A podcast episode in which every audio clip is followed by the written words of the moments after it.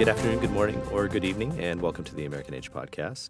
Uh, today I'm talking to Steven Fullwood again. Steven, how you doing? Pretty good, pretty good. How are you doing today, Travis?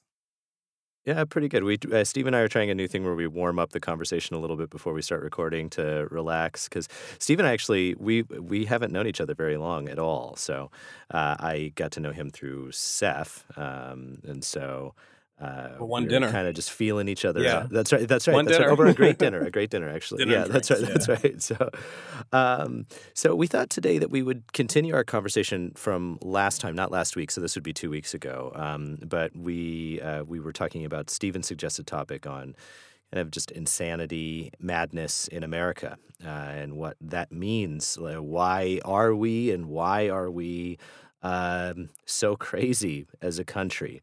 Uh, and so I, you know, we were talking about what to do in the conversation this time, and I, I had suggested to Steven, I'd, I'd really like to just kind of keep talking about the same thing because there's a lot of stuff we didn't cover. Um, so Steven, you want to kind of lead us into to uh, what you like to yeah, talk about today? absolutely. And so before, I think you mentioned before we started recording that maybe a definition um, might help us, might help us here. And so I pulled up madness, and it sort of leads you back to mental illness. Uh, madness, the state of being mentally ill, especially severely.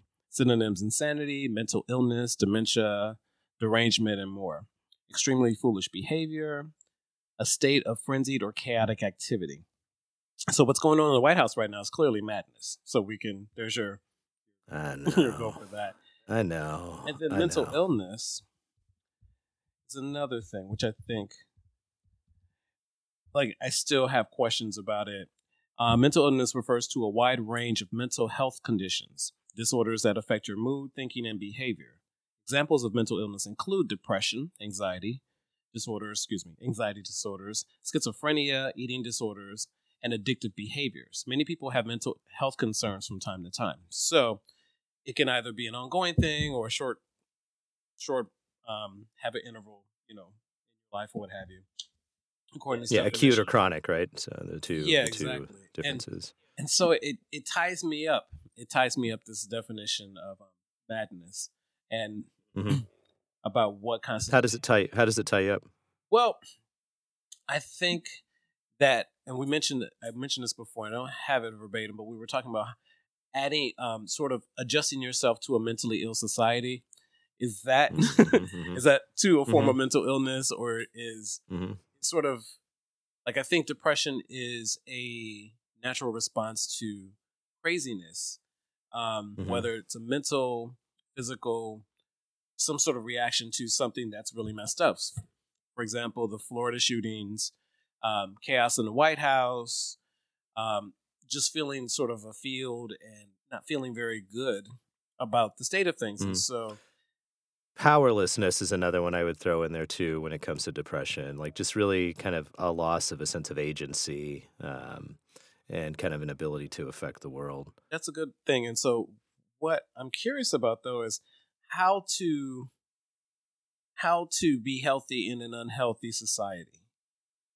And I wanted your take on Yeah. that. Yeah, Yeah. and I have some So, ideas. so I, I don't fucking know. I but, mean, I okay, really so- don't know. I have some ideas. Yeah. So here's so I I guess one thing um, I would want to push back against is a healthy or an unhealthy society. I you know so I cut my teeth on like deep trenchant criticisms of American culture and United States history with good reason. There's a lot of shit to be embarrassed about in our history, um, in our present, in fact. Um, you know, but then you you know you grow up a little bit or one grows up a little bit, you read more, you read about other cultures and whatnot. And you know, I, I have yet to land on an anthropological account or a historical account or a sociological account uh, of a society. Now, I'm talking large. Let's when I, I'm being pretty specific when I say society. So I'm I'm talking about you know kind of above like the the band level. You know, so like very small groups. So Okay. you know, I, you know, eh, we're talking tribes, chiefdoms, um, you know, states, nations, uh, religions, etc. They're all they all involve um, just there's no way to organize that many people uh, and not just have awful, rampant, terrible injustice. Yeah. and and so that's all I would want to say. So I- I'm I am completely I am completely on board with the the discussion about you know how do we figure out how to stay healthy as sensitive human Mhm. beings. Sensitive, Uh, caring, in- compassionate human beings. Yeah, yeah. In a coarse society, right? So I mean, America is a pretty coarse society. Um, and but here's the thing: I, I don't think everyone feels it. Like I think there are plenty. I not. I think I have known in my life plenty of people that are just fine with the state of things. Like you know, they they do their forty hour a week job hmm and you know they enjoy football or basketball or they enjoy like the cooking channel or you know the iron chef i know when that used to be popular and you know that's that's just their life so the staying healthy i think is a particular question for a particular set of people like you and me Yeah. and probably some other Oh, people that we know Yeah. And so how do people like us stay healthy okay. Yeah. That, that produces the, the amount of people significantly. I think um, so. One of the one of the um, authors I grew up reading was James Baldwin. We've talked about him a couple times. Mm, mm-hmm, mm-hmm, And mm-hmm. one of the quotes that really struck me while I was in college was he said, To be a Negro in this country and to be relatively conscious is to be in a rage almost all the time. And I found that I remember, you know, holding on to that because I had a lot of rage, but it wasn't simply just racial. It was it was being male and not being able to develop in certain environments. Like you just you had a script, you walked in, they gave you your script, and this is what you do in class, this is what you do on the playground, and this is what you do in your neighborhood.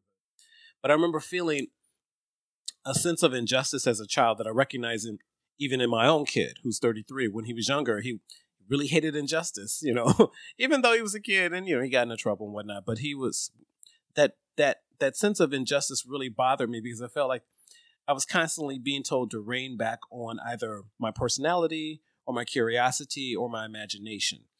And so Well, it's not just. Can I jump in? It's Sure, it's, absolutely. It's that you're told you're, you're told two things, right? So as a as uh, particularly uh, minorities in the United States, although I, certainly dominant cultures. It's funny because you say restrictions too. minorities, and I always cringe at that word because I because I Oh, know you're looking at it as a um n- numbers, right? You're just looking at numbers.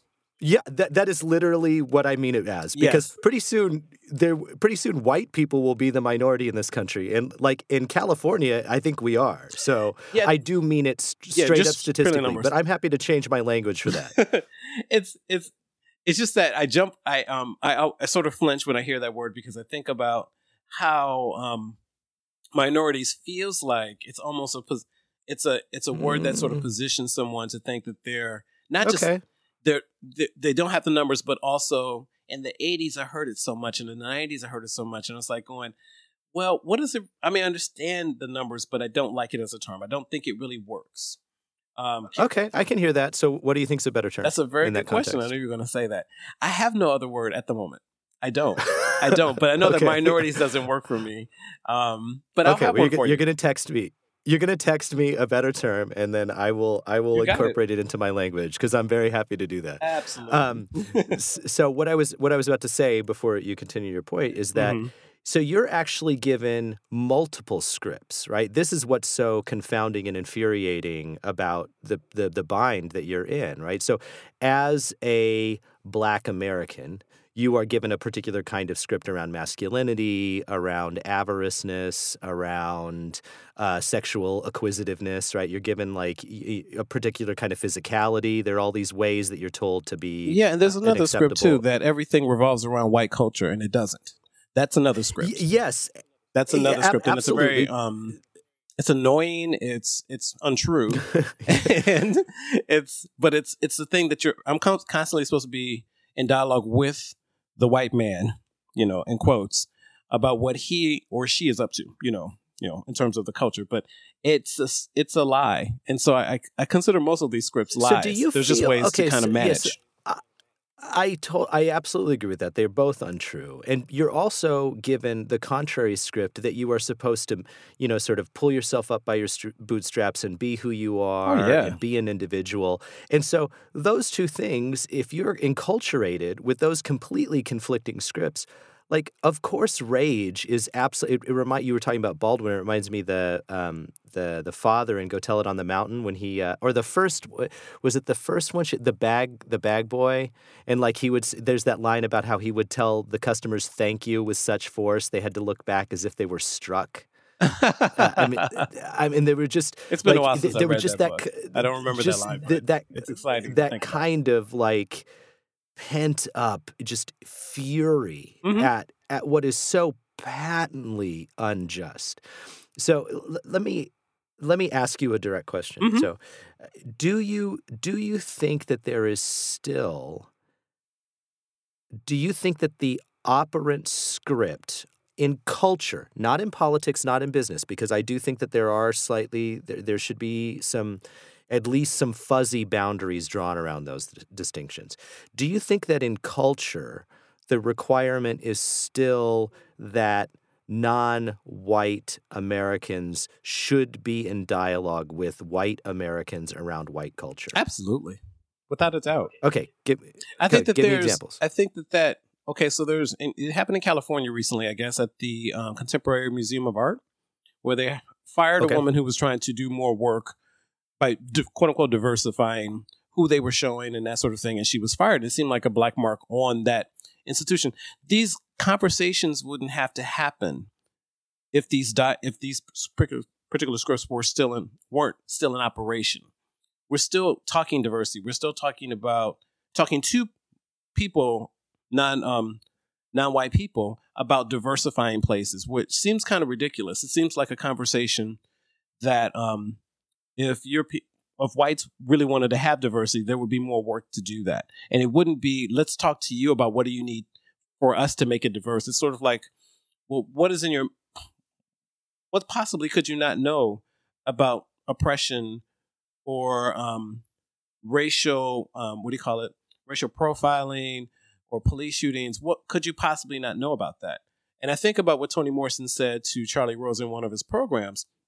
She was speaking about when sometimes some of the criticism that she receives on her books is that she um, would stop wasting her time writing about black people and get to the real issue, which is the confrontation between black and white people. And she goes, as if our lives had no meaning at all. And then she goes, and if you have to feel good about having your foot on someone's neck, you have a serious problem. And to her, she felt, she said, white people have a serious problem and they need to think about what they are going to do about it. Leave me out of it. And Charlie Rose, you know, it was like, well, can you give us some free advice? You know, in Charlie Rose's way. And she goes, It's all in my books.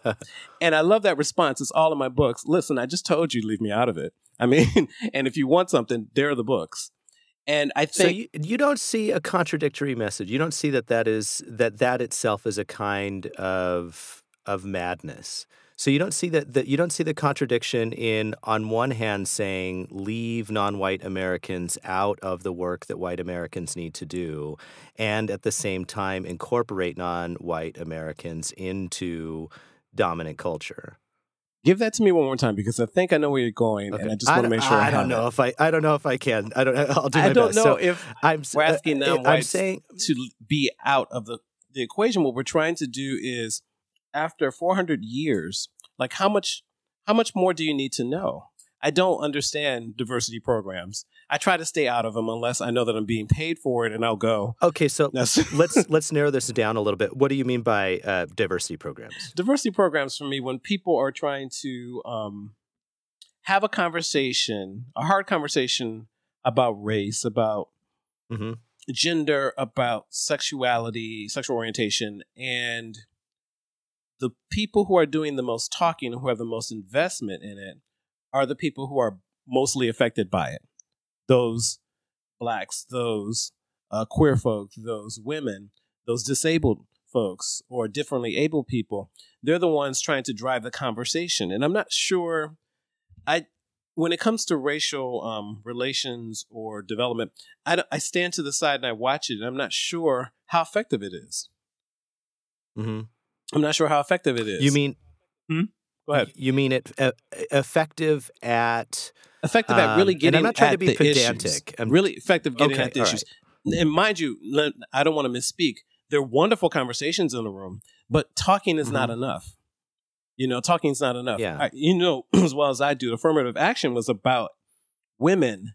It was about all kinds of people who were traditionally shy out of the workplace, but it got reduced to Mhm. race in the 90s.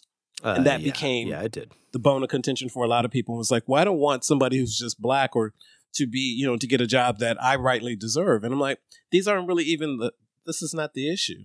These aren't the issue. So I, I'm curious about what people are bringing to the table right now in terms of equality in the US, and even if that's an issue anymore.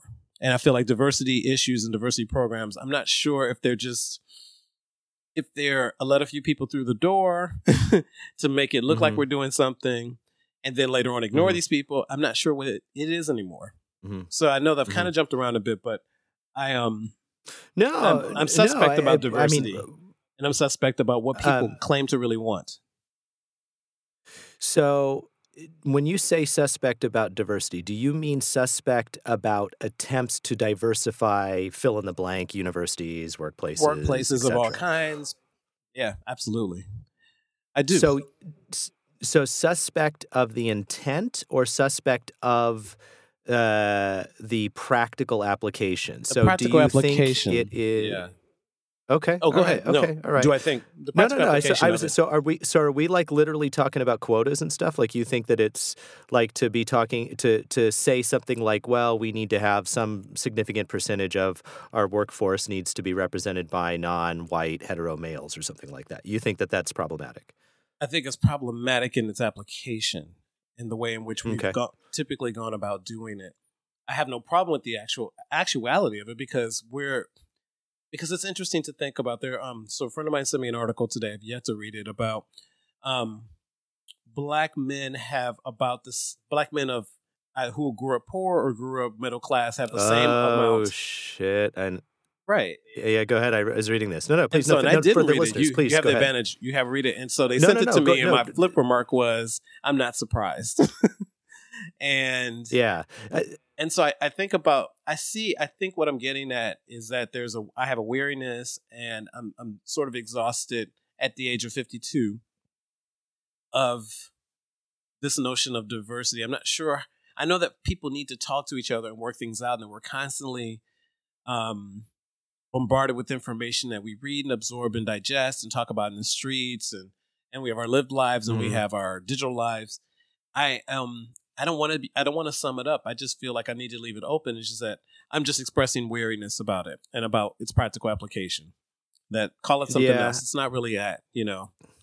So, so Yeah, I mean, I, I, I end up in a bind around the idea because I know in our initial, our very first conversation you and I had, in which I, I thought I detected uh, some skepticism. Mostly, I think because you said I'm very skeptical of that idea, but um, it, it, uh, around, uh, you know, like what even whiteness is, right? So Yeah. you know, I kind of referred to it as like a glamour, as like a way of like sort of Glamour, it. denying our bodies yeah. um, like a way of denying our bodies and kind of the messy aspects of just being a human being. Mhm. And so that is basically what I think about it. I mean, I think racial, you know, pseudoscience is precisely pseudoscience. Like, I just, I, I think it's all bullshit.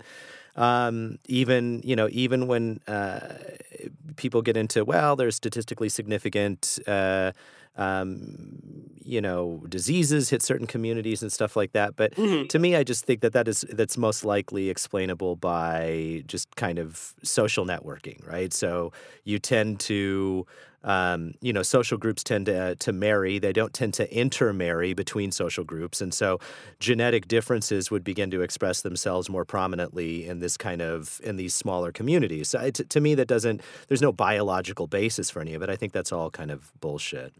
But here's here's the bind for me, and where I think if to kind of like try and at least keep a toe on the the topic of insanity. So I can say that I can believe that you and I can have a productive conversation about that. Maybe I can convince you of that if you're not already. But then you walk out on the street, right, and you get profiled. Or you walk out on the street and you get followed in a grocery store. Now, I'm not saying that this is your experience. I'm saying that this is absolutely the experience of black, brown, ye- maybe not yellow, but various hued Americans. And so, from an intellectual point of view, a completely defensible position I could take and would argue for forcefully that race is a dead end bullshit category. But yet, the society that we live in, the social universe that we inhabit, which, which uh, sort of hems in all of us, says otherwise. And so, how do you how do you confront that honestly? You know, how how could I like so you know you're talking about like, you know, about you know, sort of conversations. Like let's say, you know, to put me in a room, put me in a room full of um you know, inner city kids that have been harassed by the car, or not not kids, uh, like inner city adults, working adults, right? In in uh, in non-white neighborhoods. I'm t- being very careful not to use the word minority. In non-white neighborhoods um, that have that have been. Uh, harassed by the police for not just for their lives, but for generations right? And so here I come, or here someone like me comes, and I don't mean white, I mean an intellectual, and says, hey, race isn't real, right? It's not, there is no black, there's no white. Like, who isn't going to call bullshit on that? Like, who isn't going to say, like, oh, race isn't real? Then how come, like, eight generations of, you know, Right. fill in the blank have been, end up in prison for Right. bullshit? You know, so I'm sorry, go ahead. What were you going to say? No, actually, I, I, I, so I had, I've been playing with this thought of yours for a while. I think ever since we had dinner months Mhm. ago about race Right. being bullshit. I knew, I know that, and I know it intellectually. I know it. In, I know it um, intellectually, but what I don't, but what I, what I'm finding. So, just I wanted to, um, I want to make sure I understand your scenario. So you go up to them and you say, "There's no race," and they say bullshit because there's lived experience this compounded That's exactly right, this intergenerational experiences, the experiences that That's right, people yeah. have daily, like you said, sort of being profiled or just being sort of tired of the surveillance, exhausted by their Mm-hmm. surveillance. Um, and then here comes Travis as intellectual because he can choose to be intellectual, but someone looks at you and sees white, and they go, "What are you doing? And how are you contributing to, or define um, this this thing that's that wants to choke everyone. It doesn't just want to choke white, black people. It wants to choke everybody because it keeps you Mhm. in these these. Um, I was going to say artificial dialogues, but they're not artificial. They're really grounded in people's experience and lived experiences and so forth. I um, I find that there are levels to racial reasoning. And what I mean by racial reasoning is the intellectual history of race, but also race as a dogma, race as um I- lived experience. I'm not finding the actual words that I want to use, but I mm-hmm. can see it in front of me. I'm, I'm following you. I'm following and you. I'm feeling I feel I feel failed by the American project. I used to walk around calling it the American the white male American project. That I feel it's a failure. But I also know that it's not solely that that there is there's capitalism, there's religion, there are all these sort of things that come that are that people experience and live through and love and will die for because of these artificial constructs around race or even around gender, around sexuality. And they don't allow people to imagine anything different. We start off talking about UFOs and mental illness um, earlier, but this idea of being able to conceive of something different, I feel very um, challenged by in my own life, but listening to other people talk about these things. When someone's being shot down in the street, you can't be, you're, in, you know, you're in a state of mourning and you're almost in an extended state of mourning in a way because of all the lost potential that the U.S. could have, not just black folks or, or and white people, but just everybody. It feels like we could do so much better and that we're still dealing with the same issues over and over again. So we can't even conceive of other worlds or extraterrestrials and stuff like that. And so I think that's a form of mental illness. How about that? I, I got my toe back Mhm. in the um the toe, toe back, and it is a form of mental Well, you illness know- because you can't think, you know, and therefore, if you can't think, you really can't love. You actually, I don't know about that part. Now that I think about it, I think you can love. I don't know about that part. I'll just say I think it's hard to imagine other things when you feel like you're under siege or you feel like you're trapped in something that you just happen to be born into, you know. And yeah. There's just a lot of wasted Yeah, potential. I'm- a lot of wasted potential. Yeah, I mean, obviously, I I am with you on uh, sort of the the bind that that these. Uh, did you say racial logics or uh, that basically uh, you used a particular term for uh, Racial for- reasoning? Thank you. Racial reasoning, right? Mhm. Uh, it was alliterative or almost alliterative. So that, um, that that that, you know that there is this this way of sort of finding oneself or moving through the world, you know, based on on on racialized stories about who we are as people, and not just who we are as people, but even more damning, right? So, the, what's the most damning about the history of of race in America is is not is not just its I mean so its history is awful but it was the damage the psychic damage that it did to the black community in the United States it didn't just it didn't just destroy their past it erased the possibility of their future i mean you li- it didn't actually right as as we can see can. now Go right ahead, yeah.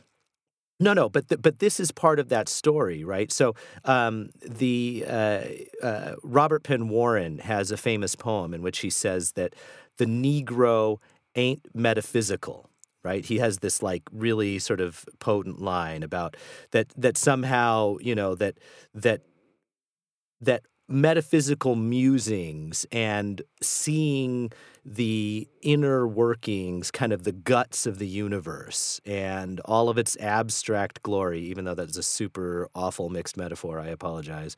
Um, that that somehow that that was the province of quote unquote white people.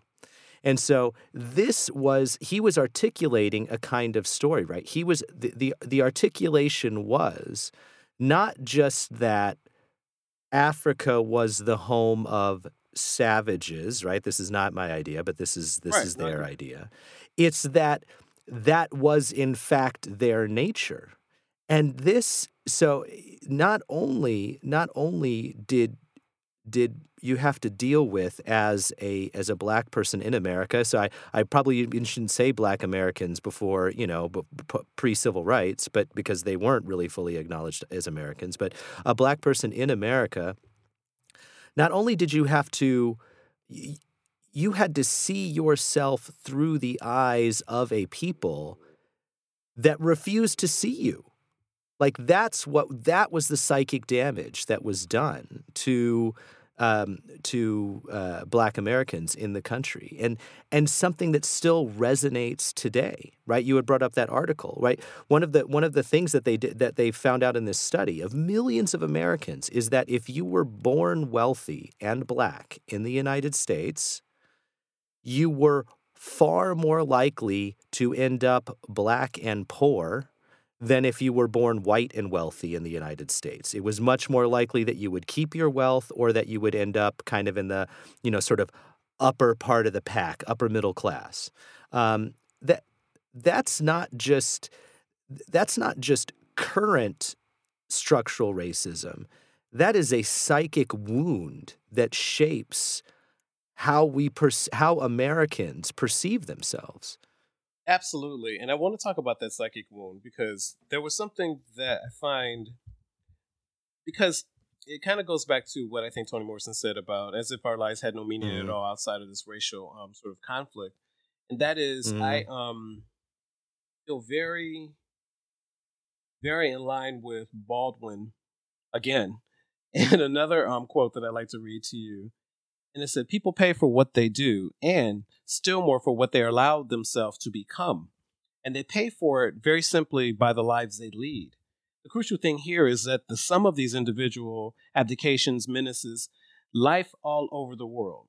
Or, in generality, as a social and moral, political, and sexual entities, white Americans are probably the sickest and certainly most dangerous people of any color to be found in the world today. Now, what I found interesting about that quote was that it's this idea of doing something to someone and not suffering for it. Like, of course, of course, people who call Mm. themselves white are have a larger legacy. I think I want to say larger legacy than just racism in America. I think that this is our playing ground. This is where we play things out. But my my interest here is when I was thinking about mental illness, what does it mean to not acknowledge injustice? To keep yourself mm-hmm. safe or to keep your land. Um, I'm often at the Schomburg, when I worked at the Schomburg, I was often asked questions about, and sometimes there were even questions that were like just comments about, well, why can't black people do what the Jewish people did, or why can't black people do this? And it always felt so good to go up the to the Irish. The Irish, they they integrated. Everybody did all this. You know, one dropped off the skis and the whatever and became white. So right, this right. is what's interesting to me about that is like there's this really America's really good at um, fairy tales. Um, calling itself history, and you're you're a proponent of this, so you understand. I mean, not a proponent. You understand as someone yeah, who um, yeah, I know what you mean. understands history. You know, it's the it's the um it's the empire that's going to tell a particular kind of story. But with the Schomburg and other archives that have collected people's papers and institutional papers and so forth, you find out that there is a long history of folks doing all kinds of things and then having them sort of crushed, all black towns crushed, banks, you know, institutions, things that people constantly have to be reminded of because it's not a part of the daily diet you get from just being in the U.S. around history or even around around this, around media. So I think a lot about the cultural moments that we've survived in, and I am quite aware of the what's I think psychically, physically, emotionally, what's been done to people of African descent in this country. But I think a lot more now about what whiteness has done to the moral center of people who consider themselves white and how they deal with that or not deal with that. Mm-hmm. So that's yeah. one of the ways I'm understanding, or maybe dipping my toe back in our original talk about mental illness. What do they do? How does that feel on a daily basis to always feel like there's an other? Now, all white people aren't the same, obviously. Sometimes I have to say that when I'm talking to people because I want the communication I feel like you need better. to start you know, with yeah, you, you I think so we have to hop it up every podcast. You have to say, you have to say, not exactly not all, all, white people, people not exactly all black people, not exactly all straight people, not all, you know. But I also feel like no, that says something about you know the level of dialogue sometimes that you know that we're engaged in, and trying to um to have a, an, a what you call an authentic dialogue or an honest one, yeah. or an organic one that isn't you know based upon stereotypes or based upon the um the um, thinking of the day. You know that it's really it it takes a lot to be a human in the U.S.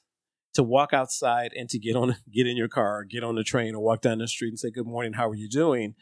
When you feel all kinds of things about the world, you know. Yeah. I get up in the morning. I don't want to watch the news or read the news, but I do, and it's not the best right. way to begin a day some day because it can be really um, uh, demoralizing and frustrating. You know, and you uh, and why yeah, wouldn't people want to be ignorance is bliss? Why wouldn't you want to be just go get your Starbucks? you know, my mortgage is up. I want to get a mortgage, you know, or I want to just focus on things that seem to be obtainable. You know, seem to Yeah, be. I I think I think uh, I I basically I mean that last point that you made, I think that is I think for me that's where sort of the proverbial rubber if you'll forgive the cliche, meets, you know, hits the road, meets the mm-hmm. road, rubber meets the road, right? So, you know, what do we do about it, right? So how how do we how do we move that dialogue? How do we shift that dialogue? Because of course, if you are comfortable, as you just said, mm-hmm.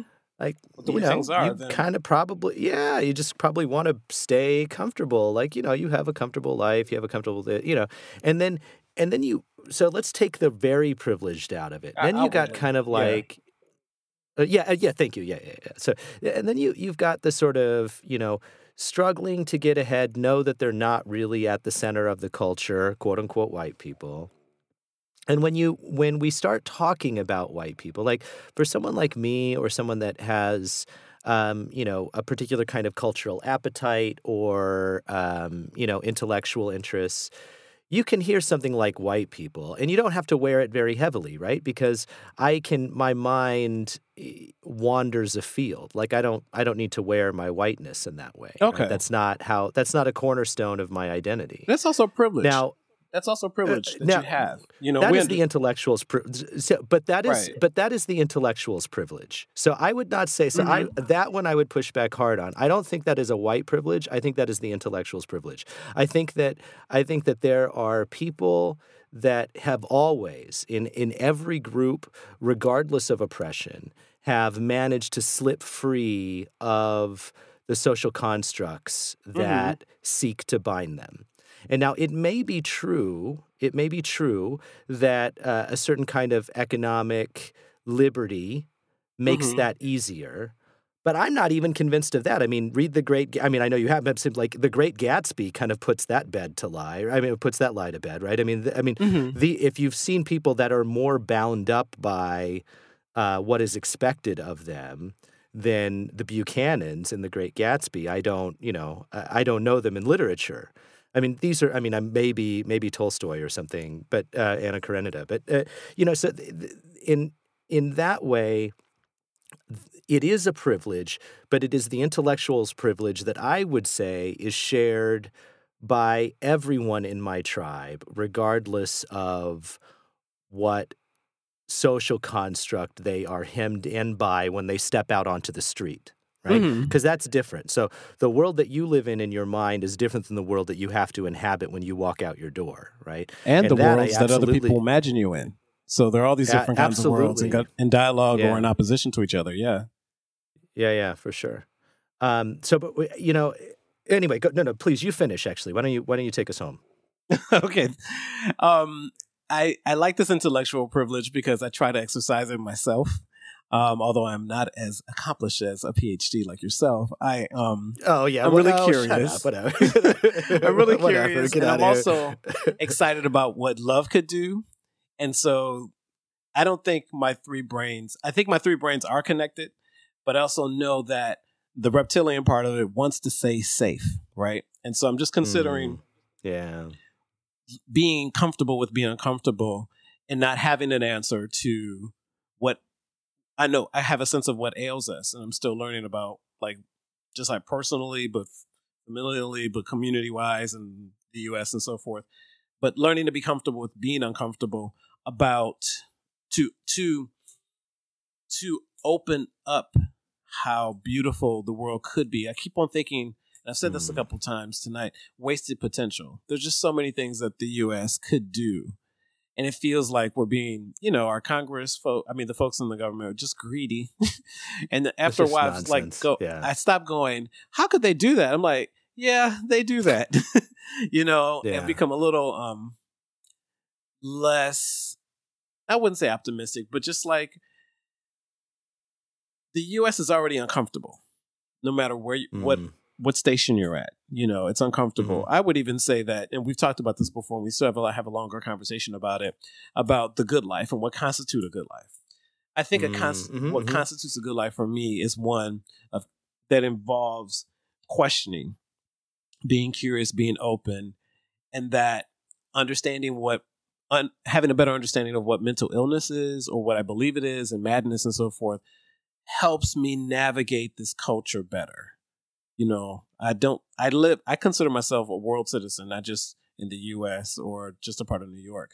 I'm interested in other cultures, I'm learning other languages. I want to see how it sounds in someone else's language.